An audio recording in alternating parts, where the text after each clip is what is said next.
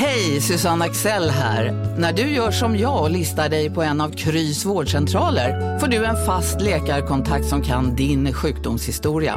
Du får träffa erfarna specialister, tillgång till lättakuten och så kan du chatta med vårdpersonalen. Så gör ditt viktigaste val idag, listar dig hos Kry. Hej, Synoptik här. Livet med glasögon ska vara bekymmersfritt. Därför får du 30% på alla glasögon när du väljer Synoptik All Inclusive. All service ingår alltid. Välkommen till Synoptik. Som medlem hos Circle K är livet längs vägen extra bra.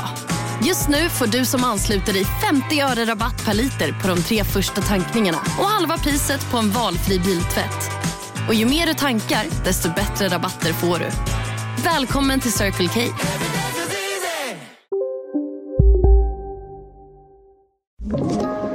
Podplay. En flamingos i trädgården om ni går någonstans och ser att någon har det. Ja, de jag vet. Men det är flamingo så är det någon till sån symbol. Det finns två. Flamingo och en till har jag hört. Eh, inom gay-communityt Ja. som, som kille eh, så ska du ha en viss färg på din näsduk beroende på om du har en viss eh, om det är gul så tror jag att fetischen är att man ska bli kissad på. Nej men gud sluta. Nej, Ska vi göra ett avsnitt om fetischer? Nej men vi kommer verkligen prata mer om swingers för jag har också missuppfattat vad det är. Jag trodde man kunde gå upp och festa och så om man ville ligga så kunde man gå in i ett annat rum. Jaha nej det är ibland Nej, du öppet. kom, ja du kommer inte in om du inte ska ligga.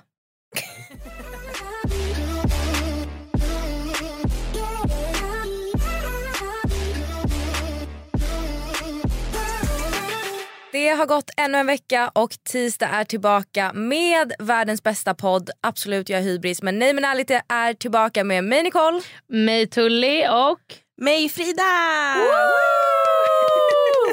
Vi har ju haft eh, dig Frida här förr. Ja, när jag var på väg hit så ringde min kompis Andra mig och bara så här. Hallå vadå gästade inte du podden typ igår?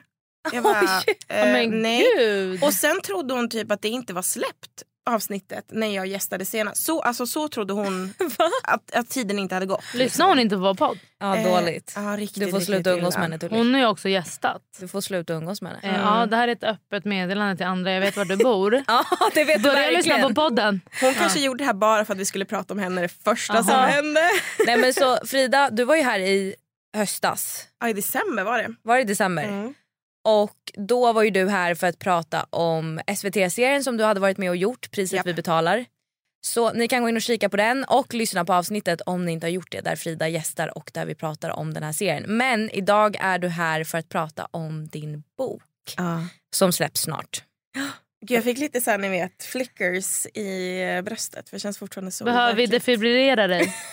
Kanske. Ja. Det finns här. hjärtstartare här ute. Mm, Ja, det jag, jag har känt så lite de senaste ja, men, tre, fyra veckorna lite i slutredigeringen av boken. Alltså ni vet den här totala skräcken över att så här, okej den här boken ska komma ut.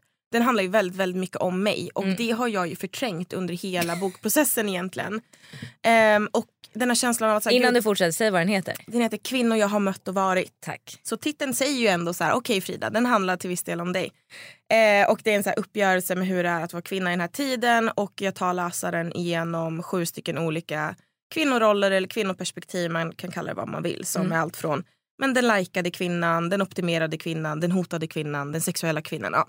Mm. Och i, under varje sånt, sånt liksom paraply så får man möta ja, men en, en kvinna jag har varit inom den rollen eller en kvinna jag har mött för att jag har ju mött ganska mycket olika människor i mitt jobb som journalist och sådär. Och eh, en analys av liksom, vad är den sexuella kvinnan i dagens samtid. Mm. Liksom. Eh, men ja, det är läskigt som fan alltså. Eh, när man eh, ganska hudlöst bara, det här är jag och så här känner jag och det här har jag problem med. Men var det självklart att skriva den? Ja, det var nog det. Det var väldigt så att det var den här boken, när vi sågs, eller när jag sågs med förlaget så var det lite så här, de bara vad vill du göra? Och då kände jag nog så här, ja vad vill jag göra för Mm. något? Och då kom titeln till mig i det mötet, så här, kvinnor Mm. jag har mött och varit. Och då var det som att jag bara okej, det måste nog bli det här. Och då var jag mitt i dokumentärprocessen. Mm. Så då var jag så inne i liksom det här tankesättet av så här, vad det innebär att vara kvinna och vilka konsekvenser det finns. Eller liksom hur vi blir satt på jorden höll jag på att säga. Men hur vi samhället ofta liksom eh, bygger en kvinnoroll som är direkt omöjlig att leva i för att det handlar bara om att vi kan vara någonting annat, vara bättre, snyggare, smalare, whatever it is. Liksom. Mm. Men den här blev också väldigt utlämnande. Eh, faktiskt. Det var ganska många kapitel som jag inte skrev till en början. Och min förläggare var lite så här, jag, jag lämnade ett råmanus och hon var så här, mm, jättebra men vart är liksom det här kapitlet? Och då var det ganska mycket såna grejer som handlade om, men jag blev utbränd för några år sedan och sjuk och sådär och min BDD-diagnos och lite såna grejer som är väldigt, väldigt eh, tunga. Och jag bara så här, ja men eh, boken kanske inte behöver det. Mm. Hon var så här, eh, jo det behöver det verkligen.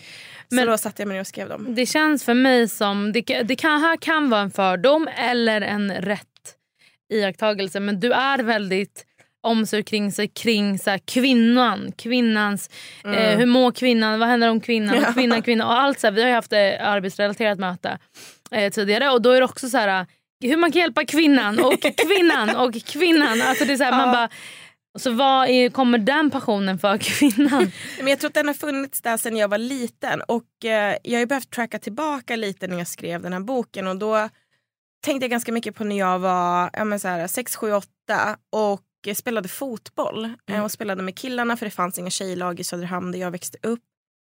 Eh, så startades ett tjejlag några år senare och jag blev hela tiden inpräntad med att så här, de var så mycket sämre. De var så mycket sämre och det var så här, någon gång kommer du behöva börja spela med dem för att en tjej spelar inte fotboll med killarna hela, sina, hela sitt liv. Ehm, och att det var liksom en sån otrolig sorg för mig då när de var så här, men du måste lämna killaget nu och börja spela med tjejerna. För att jag hade blivit inpräntad i att tjejer kan inte göra det som män kan. Eller det finns vissa arenor som bara tillhör män. Och jag var så frustrerad kring det där. Så jag, jag tyckte det var så himla absurt. Och så gick några år och så kom jag ihåg att en, en, eh, men sån här kanslichef, en fotbollsförening, inte ville starta ett tjejlag för att han också då hade samma fördom om det här och att han gick ut och sa liksom så att men tjejer kan inte spela fotboll, de spelar som en påse nötter. Alltså något så riktigt Men ganska ja, men en sjukt. påse nötter. Ja men det var verkligen så att man bara, uh, does not make sense but okay. Och då minns jag att jag satte mig ner och skrev en insändare i tidningen och liksom, som jag skickade in. Det var så här, det här stämmer inte och tjejer kan visst och liksom så. Som de liksom tryckte hela alltet i tidningen. Och jag minns att jag Nej. tittade på det där, var typ 11. Och när känslan av att så här, okej det finns ett annat rätt här Mm. och det går att säga någonting om det. Och det är faktiskt så att så här, kvinnan har ett annat en annan roll i samhället. Och så här, allt är inte för oss enligt något system, som liksom någon struktur som finns där ute. Så att så här, jag bara, det här, så här kan vi inte ha det. Och jag tror att det där följde mig sen hela tiden. Och sen jag är född 91, internet kom. Jag tror att hela den här, liksom, den här medvetenheten om att så här, okay, men det går att take a stand och det går att säga någonting och det går att förändra någonting. Den möjligheten blev så mycket större ju mer jag växte upp och jag kunde liksom inte, det var som att jag bara drogs in i det där och sen så var, så här, sen var jag liksom förlorad, Förlorad, i någon kvinnokamp. Eh, Men bara så här, en liten side note, jag är också född 91, vi är 30 plus. Mm, det är ni. Ja, men då vill jag bara säga för, är inte du så glad och så tacksam? Jag tänker på det så ofta. Att jag är född när jag är född och inte senare. För att jag, hade inte kunnat, jag hade inte löst att växa upp under de omständigheterna som ja, men typ Nicole snudd på din åldersgrupp och lite senare. Minus 30. Minus Minus 30, 30, ja. 20 plus. Eh, men jag hade inte löst det. Alltså Inte jag heller. hade inte löst det. Jag hade varit en jävla hög av aska till Ja. slut. Alltså jag hade inte löst det. Jag hade inte heller klarat det. Och ehm, jag, är jätte, jätte, jag, jag vet inte om jag klarade det så som det var. Alltså heller, lite Nej. när jag tittar tillbaka. Jag, jag tappade mig själv ganska mycket i det att så här, vara en person på sociala medier. Jag jobbade eh, hela mina 20 någonting på Aftonbladet och var en så här, feministisk profil. Och jag var samtidigt en ung tjej som bara försökte hitta min egen väg. Mm. Liksom, så här, vem var det? Den personen försakade jag ju satan. Alltså, Mm. hela anledningen till att jag ens sa upp mig från Aftonbladet efter nästan nio år var ju att så här, jag har ingen aning om vem jag är utanför allting jag har varit. Och jag måste ta reda på det nu för att om inte jag gör det nu alltså då tror jag att jag har förlorat henne för alltid. Liksom. Men jag tror inte att det har att göra med kön eller internet. Jag tror att det har att göra med att du gick... Alltså, det jobbet, du har ju berättat lite historier så här, kring hur det var. Mm. Och jobba där och vad man fick göra och inte göra och sånt. Och jag tror att så här, det kräver så pass mycket av dig att du förlorade dig själv i jobbet. Det är exakt som ja, men Nicole som har jobbat så länge med sina sociala medier när du bara "Ja, “jag har varit ledig nu”. Det är första gången på tio år jag liksom, har Mm. varit ledig. Att, så här, när man blir ett med sitt jobb då förlorar man sig själv. Det är helt naturligt. Ja och jag tror så här, för mig blev det att ha tre olika versioner att bolla. Men Nicole du var ju liksom, du var ju typ 12 när du på något vis började. Ja, jag började ju blogga när jag var 10, Ja. vilket är sinnessjukt. Men jag började tjäna pengar på, på det när jag var 13. Mm. Så att jag har väl egentligen gjort det på riktigt sedan jag var 13. Ja. Så det är 12 år. Men hur Nästan tror du att 13. det har varit att egentligen alltid ha en publik? Eh, alltså jag vet ju inget annat. Det är väl Nej. det som är svårt. Att du visst, du jobbade väldigt länge på Aftonbladet och hade det lite som din identitet. Mm. Men du hade ju du vet ju ändå vad, vad du gjorde, hur du var innan Aftonbladet. Ja. Men jag är så här, jag vet inte vem, vad jag gjorde innan jag var 13. Alltså så här, Nej. Jag vet inte vem jag var när jag var 13 år gammal. Men det är det som är så sjukt för när jag var 13 så hade jag page typ, luktade kiss, flis och leggings och lekte typ så här röda vita rosen i skogen. vad är det? Jag älskar Röda vita Ja. rosen. Va? Du är för ung gumman. Ja. Vad är det? Man springer i sk- alltså jag kommer typ inte ens ihåg. Ja, men man har två lag och så ska man leta, man får inte hitta någon annan person ju och man ska leta den här gyllene, inte gyllene stenen Ja, men, men det är någon något så här- föremål. Ja. Aldrig. hade aldrig funkat med sociala medier just för att man, då hade folk bara tjallat Ja. på en vart man var någonstans. Nej men vi Eh, hoppade runt där från sten till sten. Alltså, du Ja. vet. Men det finns ju ingen, det här sa någon till mig igår, det känns inte som att unga tjejer får vara unga eh, speciellt länge idag. Alltså att man blir typ vuxen direkt eller har ett vuxet beteende väldigt tidigt. Och jag tror att det gäller båda könen. Alltså unga personer får inte vara unga Ja, personer. säkert. Eh, Ja, men, så, men det tycker jag också är, upplever jag nu när jag bor i Italien. Att jag Mm. tycker ändå att när jag är här och ser unga tjejer, alltså då menar jag unga unga tjejer, alltså Mm. precis kommit in i tonåren, så här 13-14. mm. Att i Sverige är de verkligen så vuxna. Ja, jämfört Alltså, med Italien. Ja, att här är- ser tjejerna, alltså de ser ut att vara lika gamla som jag, de kan Mm. sminka sig bättre Ja, än vad jag Mm. kan. Mm. De har liksom en stil, man bara okej. I Italien upplever jag att barn är barn längre än vad man Ja. är i Ja, Sverige. det gör mig otroligt glad. Det som jag tycker är ganska intressant eh, och som jag reflekterade ganska mycket över när jag skrev var att så här, jag insåg att Sverige är ett sånt extremt förebildsstyrt land Mm. och så här förebildsstyrt samhälle. Kanske för att vi är ett sånt litet land. Alltså en liten klick eller en liten liksom definition av då en kvinna om vi ska säga så Mm. kan styra det som alla vill bli eller alla ska vara. Eh, och jag läste en jätteintressant, jag är ju ganska eh, nördig när det kommer till att eh, lä- läsa på om saker. Mm. Eh, så läste jag en eh, forskarrapport och det kan låta jättetråkigt eh, från, från eh, Karolinska institutet. Där de hade pratat med tonårstjejer idag. Mm. Vill man Och- veta det här? Nej, Nej. typ inte. Men alltså, det är så eh, mörkt. Eh, om man ska liksom också komma in på det här med självkänsla. Liksom, att eh, när det blir så här förebildsstyrt som det är och du hela tiden jämför och lever på de här sociala plattformarna. Att det på riktigt är så att så många tonårstjejer, förutom att de mår ganska dåligt Mm. av den här jämförelseleken vi tvingas in i. Att deras hobby eller deras liv till stor del går ut på att ses, ta bilder på varandra. De kan lätt ses en eftermiddag, ta 200-300 bilder på varandra. Sen välja vilken bild då de tycker är finast. För att antingen publicera eller skicka till någon annan.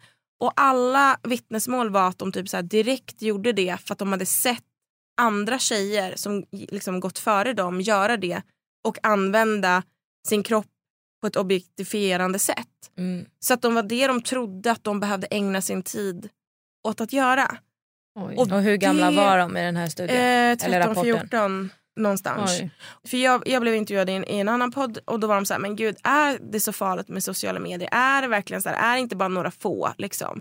Och det tycker jag är en direkt farlig tanke. Att tänka Mm. typ så här att, nej men vadå? Man ska börja vifta bort saker. Men det här, har ju vi pratat mycket om. Att vi, om vi utgår från oss själva, vi vet att om vi mår dåligt i vissa perioder då jämför vi oss på sociala medier. Mm. Och då är vi två vuxna kvinnor. Mm. Tänk då någon som är 13. Mm. Mm. Alltså då är det så här, vi har ändå konsekvens, ett utvecklat konsekvenstänk. Vi vet att det vi ser till 99% är Fake. fake Ja. och inte på riktigt. Men ändå kan vi falla in i den luckan, Exakt. i det hålet. Tänk då unga tjejer. Men det går liksom inte att värja sig mot. Man kan ju veta att något är fejk. Men lik förbannat kan man ändå vilja ha det där. Ja. Och det tror jag är en jätteviktig liksom, sak att landa tillbaka i. Att det spelar liksom ingen roll om det är Nej. fejk eller inte. Du kan fortfarande vilja eftersträva att komma så nära det som möjligt. Mm.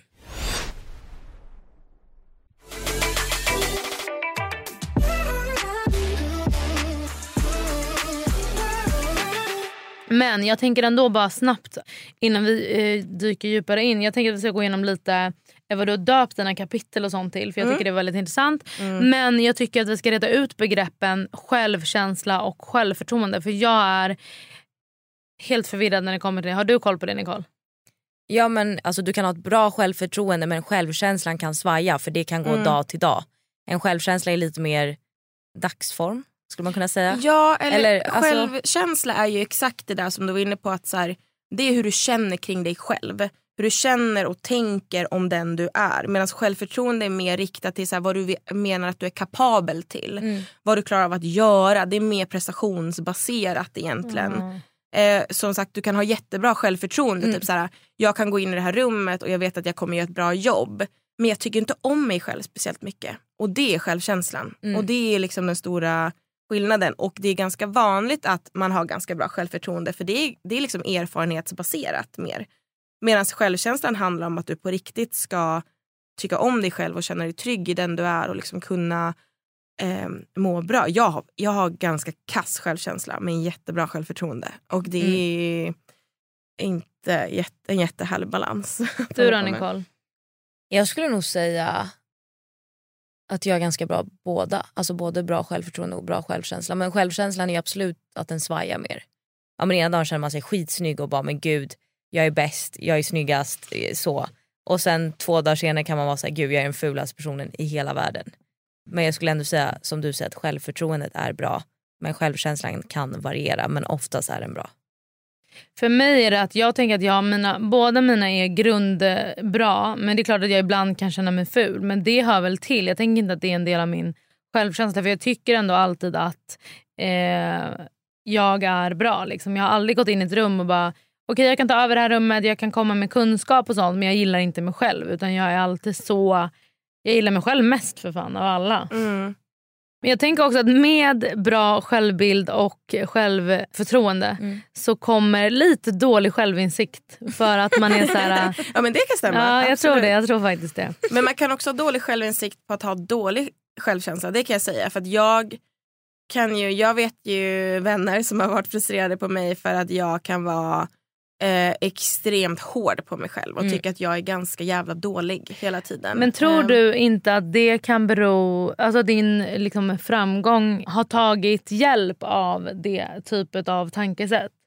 Jo men det är klart, eh, det tror jag. Att så här, eh, när man hela tiden känner att man behöver bevisa sig själv eh, då kommer man ju göra ett bra jobb. Mm. Alltså, det, det går ju lite hand i hand men å ena sidan så pajar det ju väldigt mycket annat. Jag är Mm. skitdålig på liksom relationer. Eller Mm. inte vänskapsrelationer, det är jag ganska bra på. Men eh, kärleksrelationer eller sådana saker det är jag jätte, mm, jättedålig på. Ja. Du är liksom inte för att eh, trycka ner dig på något sätt men vem fan förstår sig på kärleksrelationer? Det är Nej, ett jävla... Alltså man behöver en kandidat. inte mig. kandidat to figure shit out in a relationship. Ja. Men Nicole, hur känner du kring så här, kropp och sånt nu efter att du har fått barn? För jag tänker att så här, för min del i alla fall så var det min största Eh, liksom, det var då jag började påverkas av sociala medier. Så som vi har pratat om. att så här, Men gud, jag har ju, min mage är inte sådär efter att jag har fått barn. Och att mina ben är inte sådär efter att jag har fått barn. Jag har ju åderbråck, Mm. jag har verkligen eh, bristningar på hela min mage. Du vet. Och att det var då som, som jag började påverkas. Hur har det varit för dig? Alltså jag vet inte om det är för att hon fortfarande är så liten men jag tycker nog tvärtom. Mm. Att jag har, har nog aldrig brytt mig så lite om min kropp Nej. som jag gör just nu. Alltså också under graviditeten att jag var så här, men alltså jag tycker, alltså så här, det kan låta så klyschigt men att så här, åh, kvinnokroppen är kapabel till. Men jag, Men känner, men jag känner verkligen så. Och det, är så här, det får vara klyschigt men jag känner verkligen så här, men alltså snälla min kropp är så häftig. Ja. Alltså ja. det är så coolt. Alltså, så här, Mm. jag gick fan runt eh, och bar på en unge, hade skitstor mage, kände mig som en jävla valross de sista veckorna. Och sen så typ tre dagar efter liksom kejsarsnittet så hade jag inte alls mycket mage och jag liksom två veckor efter snittet så kunde jag gå ut och gå som vanligt. Mm. Alltså att jag tror typ att för mig blev graviditeten och eh, tiden nu med bebis att jag istället är så fascinerad. Ja. Att jag är så här, det sista jag typ går och tänker på det Ja. är att, och jag har fortfarande mage såklart. Mm. Den är lite mjuk och den, eh, ma- mina magmuskler har inte läkt ihop. Så den är liksom, men jag tänker inte Nej, på det. Det är så jävla bra. Alltså, Det är verkligen två personer i influencer eh, liksom, som jag har hängt med som har fått mig att tänka så här. eh, Det här är min kropp, eh, jag kommer ha den så som jag har den. Liksom. Mm. Och Det är faktiskt du och Hanna Friberg. mm, Och Det tror jag verkligen att man måste lyfta mer. Att, så här, för Jag vet att folk så här, ställer sig på ett visst sätt för man ska se smal ut. Om, Mm. alltså, Allt är så uttänkt som man kanske inte tänker på. Och Därför är, jag, alltså, är det så viktigt att men det här som du gjorde med oretuscherade bilder. Ja, det är också så viktiga så steg. Det är så små steg som tas framåt men det är ändå en viktig riktning att gå för Mm. att, eh, som du sa, att vi vuxna på 30 plus påverkas. Det är så, alltså fan alltså. Och därför undrar jag, för det är så många som också undrar och du undrar säkert också. Eller undrar, men bara snälla. Men vi kan prata lite om, vår, vi har ju döttrar. Mm. Hur, för jag märker nu på Elle, om jag säger kan jag ta en bild på dig? Då ställer hon sig så här. Och du Ja. vet, jag bara, varför i helvete gör du sådär? Alltså du vet, jag får panik. Hon ställer sig liksom och posar med Absolut. fingrarna upp och pussmun. Typ. Ja, ex- exakt. Och att hon så här, typ, eh, fota mig nu och så tar hon ett steg bak och fram, bak och fram, bak och fram för det ska vara i rörelse. Och jag gör ju inte sånt. Nej. Det är från mina influencervänner. Eh, men du vet jag får ju fullständig panik och jag tänker bara hur ska man få sitt barn att växa upp med bra självkänsla, bra självförtroende och Ja. inte påverkas så mycket av såna här grejer. För nu är det, men till och med liksom, jag vet att folk i Els ålder sitter hemma och kollar på TikTok. Mm. Mm, alltså TikTok. Eh, det är ett poddavsnitt för sig. Men eh, jag tänkte ganska mycket på det där när jag skrev. För att Folk har varit så här, ah, men varför har du skrivit den här boken? Och då insåg jag efter ett tag att jag, om jag bara kunde förstå att det finns ett system som är uppbyggt för att hålla kvinnan upptagen av sitt utseende eller av att hon är otillräcklig eller där man ser liksom det finns så mycket olika regler eller tankar om vem hon ska vara eller hur hon ska se ut. Då kanske jag kan hata mig själv lite lite mindre när jag vet att mina förutsättningar är så jävla dåliga. Alltså lite den grejen och att kunskap är makt på något sätt. Mm. Men konversation är också det. Så att bara hela tiden prata och att få, tänker jag då, din dotter att ifrågasätta det hon gör. Eller att du frågar henne varför gör du så där? Det startar någon så här reflektionsgrej i hennes huvud och det startar en konversation där man kan vara så här: okej, men gör du det här för att du känner att du måste göra det här för att du vill? Nu kanske hon är för liten, men jag Mm. tänker när hon blir lite lite äldre att man hela tiden bollar det där lite. Okej, nu gör du så här, varför gör du det? Hur känner du kring det? Känner du att du liksom att det här var någonting du ville göra eller gör du automatiskt? Alltså hur, för det där är ju liksom, man behöver ju typ omprogrammera sin hjärna hela tiden för att Mm. inte upprepa mönster som är skadliga för en på olika sätt. För jag är Så- verkligen besatt av, alltså jag är så besatt av att mina barn ska kunna leva den uppväxten jag själv har haft. Som är helt komplexfri, helt så här, eh, alltså utseendefixerad fri. För att min Mm. dotter sa ju när vi var i Spanien nu senast, hon bara “men gud vår, trädg- alltså, vår trädgårdsmästare heter Bruno” hon bara “han är tjock”. Jag bara “förlåt?” Var fan? Ja, och du Mm. vet jag får ju fullständig panik. Jag slår back ut. Och jag bara ingen är tjock, ingen är tjock. Så nu om någon i vår omgivning säger någonting, så jag har gått upp lite kilo. Jag bara Alltså du vet, ingen pratar om sådär framför min dotter. Det här ska, hon ska inte... Och min mamma, det är det som gör mig så ledsen för min mamma är ju verkligen tjock. Vilket inte är något fel. Men hon har alltid varit så här. Det här är jag och jag är så tacksam och glad för min kropp. Och Det är det jag vill så här, lyfta med mig till mina barn. Men det är så svårt för det finns inga förutsättningar för det whatsoever. Nej. Det är Nej, men det svåra är väl också för alltså, så här, man börjar ju fundera ännu mer kring sånt här när man får barn. Mm. Och det tror jag är ganska vanligt. Men och framförallt som du säger när man får en dotter. Ja. Att jag är också så här, men Mm. alltså nu är hon ju för liten för att förstå. Ja. Men att jag ändå redan nu är typ så här, kan störa mig på, ja, men som du säger, när folk pratar om eh, sin kropp eller sitt utseende eller så här, jag måste gå ner några kilon eller ja, hur ska jag göra för att då blir jag så här, men gör inte det när det är barn. Nej, exakt. Alltså, jag vet att hon inte fattar men än. ändå. Men jag blir ändå så här, fast vad är grejen? Varför så här, okej vill du nu gå ner några kilon, okej håll det för dig själv. Jag Ja. behöver inte veta det. Exakt. Alltså även om jag känner mig väldigt befriad från det så tycker jag att efter man har fått barn att det är sån otrolig kropphets. Ja, absolut. Alltså att typ jag har ju, fick ju kommentarer Bounce under... back. Va? Det ska bounce back. Ja och typ så här, de här mommy makeover. Vad är Eh, det då? alltså du Mm. åker utomlands och gör operationer Flera stycken flera samtidigt. stycken samtidigt, typ i brösten eh, och tar bort fett från magen. Alltså du gör liksom flera för att då se ut som du gjorde innan och då kallar man det mommy makeover. Fick Perfekt. by the way ett mail från en eh, klinik i Lettland om det. Nu på Storytel.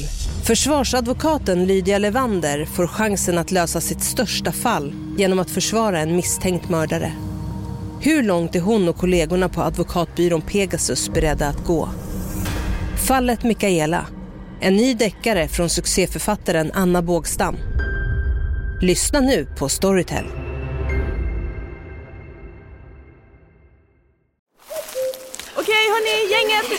Vad är vårt motto? Nej, allt är inte alltid som du tror. Nu täcker vårt nät 99,3 procent av Sveriges befolkning baserat på röstteckning och folkbokföringsadress. Ta reda på mer på 3.se eller i din 3-butik. Big Mac har miljarder fans över hela världen. Under mer än 50 år har den skapat popkulturell historia. En legend med 100% nötkött och den mytomspunna såsen. Nu finns Big Mac för bara 39 kronor på McDonalds. Här om jag vill komma ner och göra det. Sant. Ja. Ehm, men och typ under graviditeten så fick jag också kommentarer om att så här, ah, men gud vad skönt att eh, hon föds i januari för då hinner du eh, komma i form till sommaren. Nej, men, usch. Och jag bara ursäkta? Det var det jag tänkte. Ja det var, Tack. därför, det var Mm. därför jag blev gravid där i maj för att jag tänkte att ja, men då hinner jag ju liksom Alltså jag har ju inte barn, eh, men jag har ett kapitel i boken som handlar om min syn på mig själv nu när jag är 30 plus och det här med att frysa ägg eller skaffa barn eller så att det finns en förväntan på mig nu. Men att jag är livrädd för det på grund av den här kroppshetsen som kommer att komma. Och att jag inte kan förhålla mig till att jag, som inte ens har barn, redan har en relation till vad som kallas för mammakropp. Mm. Och jag har inga barn. Men jag vet att så här, jag kommer få då vad, det, vad som kallas för en mammakropp och samhället kommer vilja att jag ska återgå till en kvinna som det går att göra barn med. mm. Och Ja, inte vara kvar exakt, där. exakt. Och det är så jävla bisarrt och att jag liksom jag har ett helt kapitel som verkligen för, där jag försöker reda Men det ut är mina egna också så tankar. sjukt tycker jag för att när man är gravid, alltså och har typ gravidmage, då tycker ju alla att man är jättevacker och du vet så här, ja, oh, wow och du vet Mm, hela den mm. grejen. Och så fort typ ungen har kommit ut då är det typ som att folk säger nej men gud nu måste hon komma tillbaka till hur hon såg ut innan. Och, och då blir jag såhär, men vänta, för det första jag var gravid i nio månader. Så att ens anta att jag ska se likadan ut efter två månader är sinnessjukt. Också för att det tar ju, alltså ur ett medicinskt perspektiv, minst 12 månader innan kroppen börjar Ja. läka ordentligt. Ofta upp till två år. Och typ så här, om man också bara ska dra parallellen till barn, så typ nu när hon är liksom ett par månader, då är det ju så här, alla älskar tjocka bebisar. Alltså om vi ska vara så här, åh kolla vad tjocka små Ja. lår och vilken Mm. tjock mage och tjocka kinder, du vet så. Men det är inte okej sen när du är vuxen. Men inte det är ganska sjukt? Det är. Att så här, det är okej när det är en bebis men inte okej när du är vuxen. Men till och med när barnen blir lite äldre så finns väl kommentarer som är såhär, ja men det har lite barnhull kvar. Ja. Mm. Ja, Nej gud, men ja. också att min tjejkompis har ett barn och de var hos doktorn och de bara gud eh, he's a little bit chubby när barnet är där. Eh, läkaren sa det och då fick ju hon såklart, alltså som mamma vill man ju också bara sitt barns bästa så hon fick ju sån panik. Hon gick hem och hon gjorde värsta research om BMI och liksom la in alla hans värden. Hon köpte en våg som mäter muskelmassa och kropps... Ja. Alltså du vet, och man bara, förlåt men barn är barn. Mm. Alltså, du ser på ett barn om det är överviktigt men oftast är barn inte det för de rör på sig, de äter det som kommer i ens väg och så är det med det. Mm. Så att, det- liksom, Det är det här som så sabbar hela uspen i att vara ett barn. Exakt. Om man ska behöva präglas av såna grejer. Men ni frågade innan där, hur ska man göra om man har, har liksom en dotter? Ja. Och eh, vi kan ju inte styra över den digitala utvecklingen, det är helt omöjligt. Men det vi kan styra över är ju att låta barn slippa den vuxna ångesten. Mm. Mm. Att Och det inte är ju kom- kommentera mat. Exakt och det är ju konversationen. Alltså Mm. att så här, prata inte om det som är en vuxen ångest inför barn så att Nej. de kan applicera den vidare på sig själv. Nej sen. men typ inte då, man kan ju säga till eh, dem i sin omgivning kanske. ja. Att så här, ja, men jag vill, om ni är med Sienna eller Elle och Faye eller att så här, ja men då vill jag inte att ni pratar om att ni vill gå ner i vikt. Eller prata inte om att man kan inte äta den här maten. Mm. Alltså att då får man väl vara den som säger åt folk i sin omgivning. Liksom. Men absolut, och jag vill också så uppmana alla som ens rör sig runt barn att inte prata om såna grejer Ja. för det är så skadligt och påverkar. Ja men för det kan vara en sån liten kommentar som, eh, jag tror jag har nämnt det här i något avsnitt men det sitter kvar i mig än idag. Jag läste ett blogginlägg när jag var, jag vet inte hur gammal jag varit, kan ha varit 11-12 Mm. på en väldigt stor blogg. Säg vem det är så bipar vi. Ja. eh, där hon skrev att om ens lår nuddade varandra när man stod med fötterna ihop, då var man tjock. Ja. Jag min, alltså fattar ni, jag minns Oj. det här alltså så otroligt Exakt. många år efter. Och det var länge, alltså nu är det så här, men det var länge, alltså lätt tills jag var 20 som jag kunde kolla mig i spegeln och vara så ja men jag är tjock för att det stod det på den här bloggen. Mm. Och det där är fortfarande, alltså på TikTok finns det en trend där du ska mäta mellanrummet. Det he- heter väl typ six, six inch challenge eller något. Jaha. Att du ska ha det mellanrummet mellan dina lår. Alltså jag Så är allt orolig här- för din algoritm på Ja, TikTok nej, men- för jag får upp mat och bebisar. Ja, det är du- bra. Ja. Jag Men allt det där kommer ju- kommer ju tillbaka. Det är det som gör mig frustrerad. Varför jag skrev den här boken var för att så här, folk är hela tiden så här, är det inte så mycket lättare att vara kvinna idag? Och man bara nej, så länge vi har ett samhälle som fortfarande försöker göra det svårt att vara kvinna. Så no, it's not. Jag kan säga ifrån eller jag kan liksom ha möjlighet eller plattformar eller så. Men vi lever fortfarande i ett samhälle som många gånger inte gillar kvinnor. För att så vitt jag vet så lagstiftar du inte kring en mans penis eller du har de här challenge-grejerna som har med män att göra eller utseenden går i trender på samma sätt. Alltså det är direkt kopplat till kvinnan. Och med det sagt, vi lever i ett samhälle då som inte främjar kvinnan. Ja. Ja,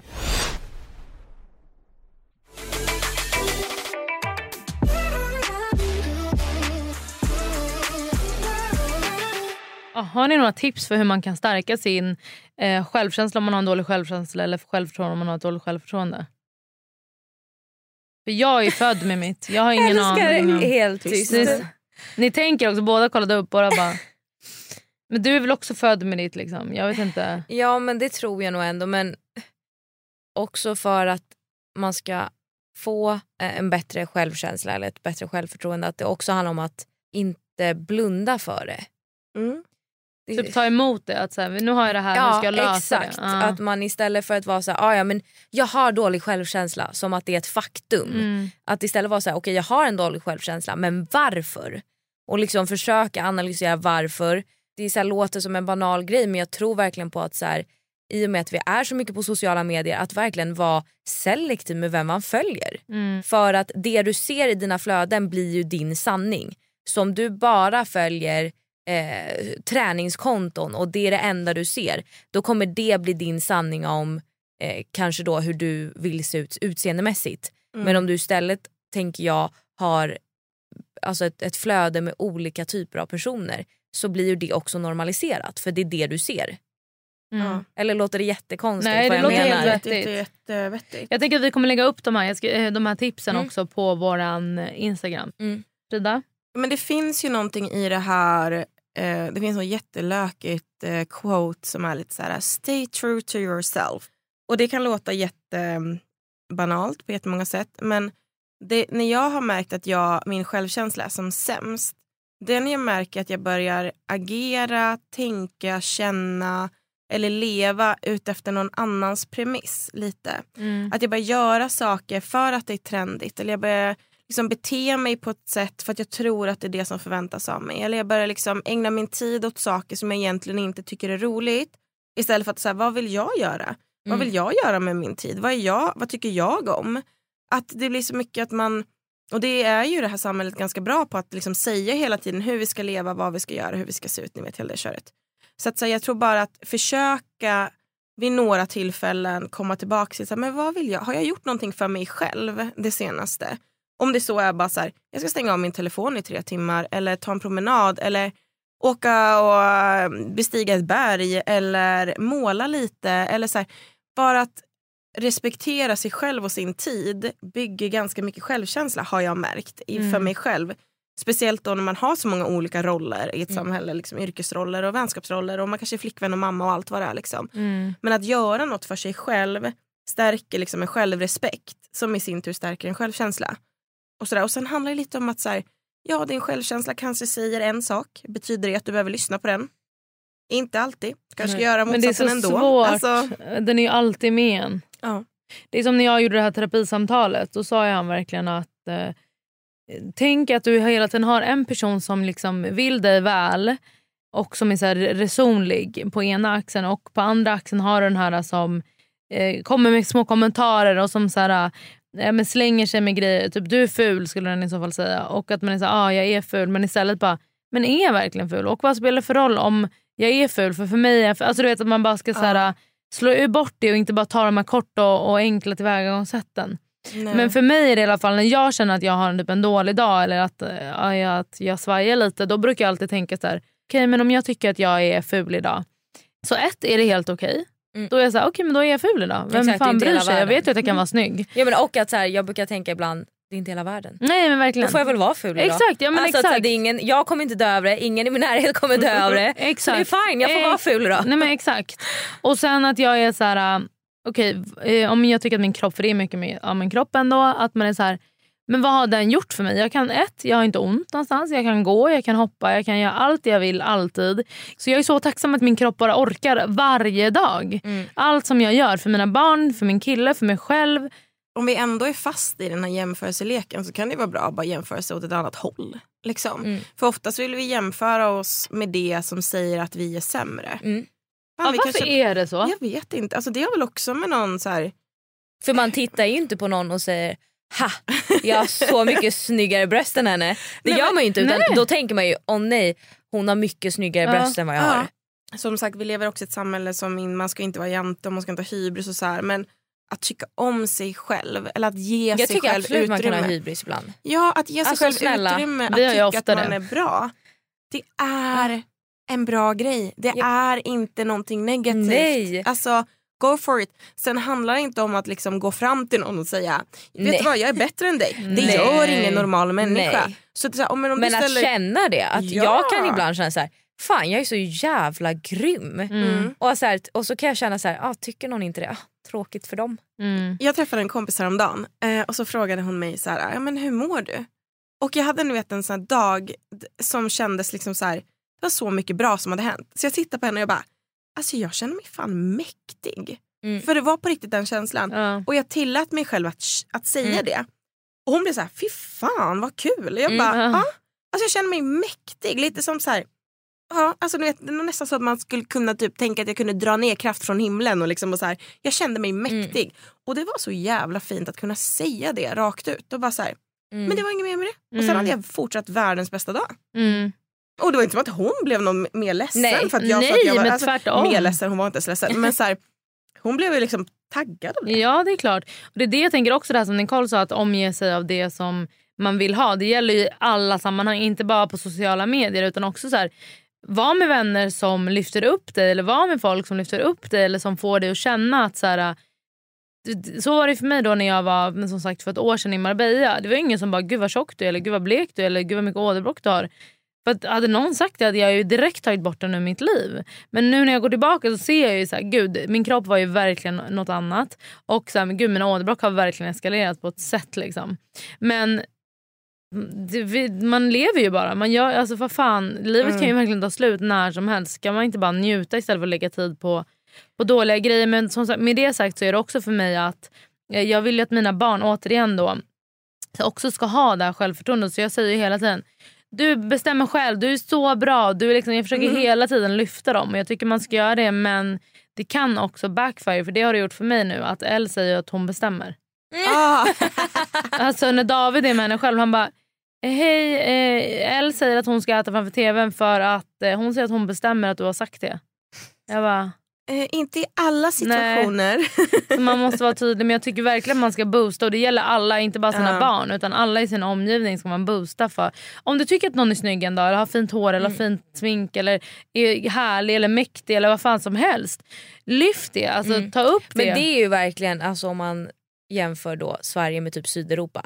Där säger ju folk Ja. vad de, alltså om de tycker så Mm. här, men gud vad fin du är idag. Ja. Eller så här, Ah. wow vad duktig du var på det där. Folk säger verkligen Ja. det. Och jag kan fortfarande, även om jag bott där i två år, känna ibland när någon säger något sånt och det behöver inte alltid vara utseende-relaterat. Det Nej. kan också vara så här. Alltså, ah, men jag såg att du gjorde det här, vad duktig du var. Mm. Jag blir typ lite stressad. För jag blir, Ja. men gud, jag blir typ generad. För jag blir så här, men gud, man inte är van. Ja för att man Mm. inte är van. Och då blir de typ så här, de bara oj men gud sa jag något fel? Och jag bara nej jag är nog bara väldigt svensk i det typ Ja. avseendet. Att jag Ja. blir så här, nej men gud jag blir så här generad och Ja, bara sluta. ska- inte ska säg, säg inte så. Men något som är väldigt bra är också det här med att värna sitt space lite, sitt headspace. För att det har jag blivit jättebra på faktiskt det senaste året för att jag har jobbat så mycket. Vad betyder det ens? Eh, men, ehm, alltså, om jag har liksom väldigt mycket i mitt huvud och saker att göra och någon ringer mig och jag hör direkt att det är en negativ eh, ton eller att det är något negativt eller någon bara klagar eller så. Då har jag blivit duktig på att säga, vet du vad? Eh, jag, jag förstår dig och jag hör dig men jag kan inte ha den här konversationen nu för du har för negativ eh, eh, du du är för negativ och jag kan inte ta det just nu. Jag kommer inte göra det här bra gentemot mig eller gentemot dig. Vi får ta den här diskussionen imorgon. Jag kan inte göra det här nu. Men De jag ringer dig och bara David har dumpat mig. Eh, liksom, jag, Nej men då hade jag ju, Ah, okej, det är en helt annan sak. Men om någon ringer Frida och är bara tid så här, för det. nej. Men det är ganska ofta folk ringer bara för att så här, dumpa, Små grejer. Ja. eh, dumpa skit egentligen. Och då har jag blivit så här, nej vi kan ha en diskussion men en dag när jag kan ta den. När du Mm. inte bara kommer tynga med mig och jag känner så här att jag wastade min tid. Ehm, Jag är för nyfiken för att göra sådär. mm. Alltså någon ringer mig och bara gud jag känner att... Jag bara nej, app, app, app. Nej jag hade bara berätta mer. Berätta allt. Jag ska bara sätta mig ner och berätta mer. Ja. Men innan vi börjar avrunda så tänker jag, ja, men som du var inne på, att du ska få lite, om det går kortfattat, få berätta om alla kapitel. Ja. ja för alla kapitel heter olika. Ja, Men jag har ju dem här. Ja. Läs. Okej. Man får möta den likade kvinnan. Mm. Och i den likade kvinnan så kommer man bland annat få träffa influencers som har eh, vad jag kallar abdikerat från tronen. Eh, Människor som har lämnat det här livet. Mm. Jag analyserar liksom vad det har gjort med kvinnor att befinna sig på den här plattformen. Eh, det finns också kapitel med en influenceragent som beskriver det här som samtidens Hunger Games. Och eh, jag berättar också om när jag får min eh, när jag utreds för BDD, som är Mm. body dysmorphic disorder, som egentligen kom från att jag liksom levde på det här sättet på de här Mm. eh, plattformen. Så det är verkligen ett sätt att försöka förstå hur vi blev de här kvinnorna vi är idag. Vi möter också den optimerade kvinnan. Det har ju jättemycket med plastikkirurgi och kropp att göra. Eh, vi möter de människor som har gjort de här operationerna. Eh, man får följa med mig till Turkiet igen men på ett lite annat sätt. Eh, för att i min dokumentärserie Priset vi betalar så var jag ju och eh, granskade den industrin där nere. Och man får följa med det igen. Men lite på ett annat sätt. Mm. Eh, det är den urvridna kvinnan. Eh, där får man bland annat eh, träffa Tilda eh, som pratar om när hon håller på att bli utbränd av det här influencerlivet mixat med annat. Och jag berättar för första gången jätteingående om min egen utbrändhet och Mm. hur sjuk jag blev och vad det gjorde med mig. Och också varför utbrändhet är en kvinnosjukdom och varför Mm. det har blivit det. Eh, vi får också träffa den reproduktiva kvinnan och då är det både eh, abortlagarna Mm. eh, och att jag, man får följa med mig till USA och att jag försöker liksom förstå min egen fertilitet och liksom, ja, hur det är att liksom ha ett biologiskt krig hela tiden eh, Mm. i kroppen. Eh, den sexuella kvinnan, eh, då är det bland annat att vi får möta Onlyfans-tjejer eh, som berättar liksom hur de kapitaliserar Oj, ja. på sin Intressant. eh, egen kropp och sin egen sexualitet.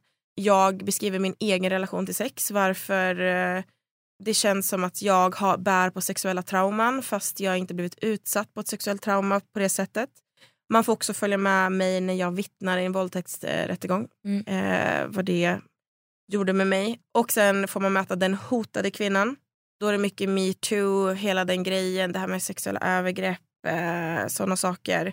Eh, bland annat hur vi kvinnor ofta är brickor i politiska spel. Mm. Att man är redo att sälja ut kvinnan ganska mycket för att vinna politisk makt. Vi, hade, vi träffade en person en gång som berättade för oss om hur det gick till när Nyamko Sabuni Ja. avgick. Och det var väldigt mycket sånt. Ah, okej. Mm. Eh, behind the... Kan ändå tänka mig det. Mm. Och sen är det den fria kvinnan och då försöker jag liksom förstå mig på vad är det som ska göra mig fri då. Mm. Och att kvinnor genom alla generationer egentligen har letat samma sak med alla typer av kamper som har förts. Ehm, och då landar jag någonstans i att så, här, okay, men jag ändå kan förstå att, så här, att leva som kvinna i ett samhälle som inte vill att kvinnan ska bli fri. Då kanske jag i alla fall kan hata mig själv lite mindre för att jag sitter fast i olika roller eller saker och sådär. Så att det är de lätta ämnena. Ja, men jag, tycker, alltså, jag tycker faktiskt när jag läste då eh, kapitlerna innan jag kom hit så tyckte jag så här. Va, vad är det här? Men nu när du har förklarat så känner jag mig skittaggad på eh, men för det första den likade kvinnan Ja. men också det här bortlags... Ja, ja det är väldigt... ehm, mm, det, boken är... Jag har väldigt få som har läst den. Väldigt, väldigt få. Eh, men en vän som ringde efter 40 sidor och bara... eh, det här är så jävla bra. Men det är också så jävla mörkt. Men det är Ja. så jävla bra. Och jag var så här, eh, det blir bara mörkare och mörkare ju längre in du kommer och du har kommit 40 sidor. Ja, Men- Hur lång är den? Hur många Eh, det är 256 sidor. Och, men grejen är att det finns extremt mycket kraft i den också. Jag vet att den kommer vara tung. Mm. Den var tung att skriva, den är tung att läsa eh, och sådär. Men grejen är att så här, det är så man skapar förändring. Om man bara sätter eh, mörker på en yta som är ljus då tror jag liksom att så här, eh, Ja, det var det ju finns saker att ta som, med sig från det. som du sa, att man behöver ta små, små steg Ja. Mm. för att gå i rätt, rätt riktning. Det handlar inte alltid om att ta det största steget och göra den största förändringen. Men att prata om det, att ta små steg är ju det som gör att det faktiskt sker en förändring. Exakt, och för mig så är det jättemycket av, av det jag skriver om både diagnosmässigt eller liksom, eh, saker jag varit med om som liksom har fått en annan mening och en annan betydelse. Och med det sagt så känner jag mig friare Mm. av att bara ha fått sätta den här historien svart på vitt. Liksom. Mm. Eh, så att jag hoppas att ni kommer tycka om den. Har jag boken där i min telefon? Är det hela boken eller är det utdrag? Det Nej, jag tror att du har hela boken. Då är det jag som kommer läsa. Eh, Eh, men jag att, undrar eh, också, eh, vad kommer härnäst? Vad, alltså det känns som att du började lite lätt med, med, lätt, liksom, med, med betoning på lätt men eh, med en så här, tre delars dokumentärserie om plastikoperationer. Nu är det lite djupare in i Mm. skiten så att säga. Att man In- får komma lite i djupare allt. in på vad är nästa steg? Ja, vad är nästa steg? Jag är livrädd. Eh, Ska Frida bli statsminister? Ja exakt. Nej, men jag, är för, jag är alldeles för kreativt flummig också för det. det hade inte gått. Och jag blir för arg. Alltså, jag kan bli för arg. Jag vet att många tycker att jag är så här lugn och diplomatisk och det stämmer. Men jag kan också bli så fruktansvärt arg. Jag hade inte kunnat hålla mig. Alltså, där. Men sen tänker jag att du hade glömt folk. För du hade varit såhär, det är, det är tjejer, tjejer, tjejer. jag tänker varje gång jag pratar med dig då är det såhär, ja, tjejer, kvinnor. Men jag är kvinnor. också helt besatt av just nu manlighet. Alltså, jag gjorde en serie en gång om psykisk ohälsa bland unga killar och nu har jag en ny, en ny grej där jag liksom är besatt av att förstå den manliga Så det är nästa grej? strukturen.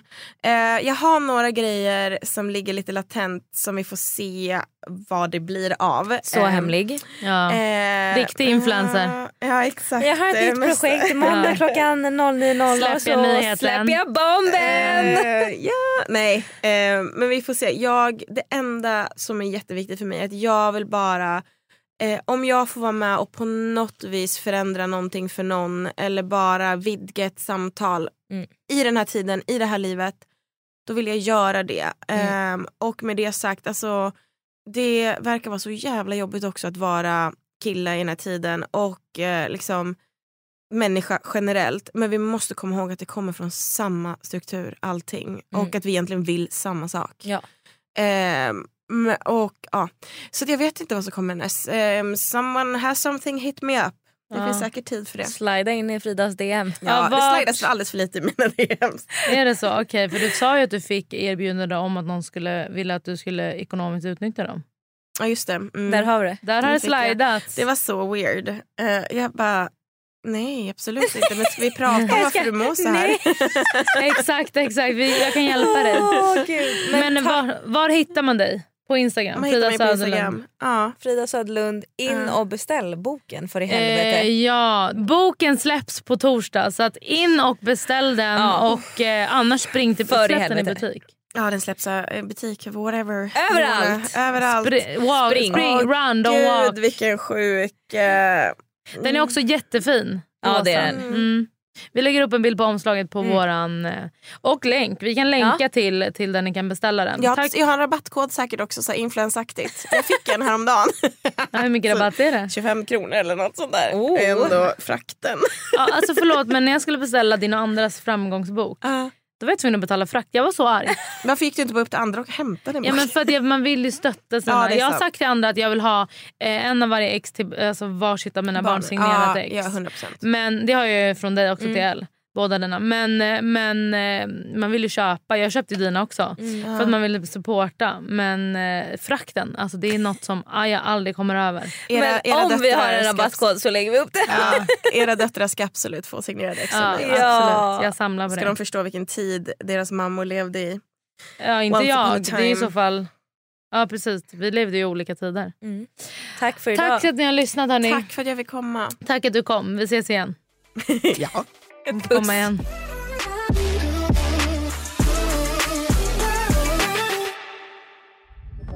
Podplay, en del av Power Media.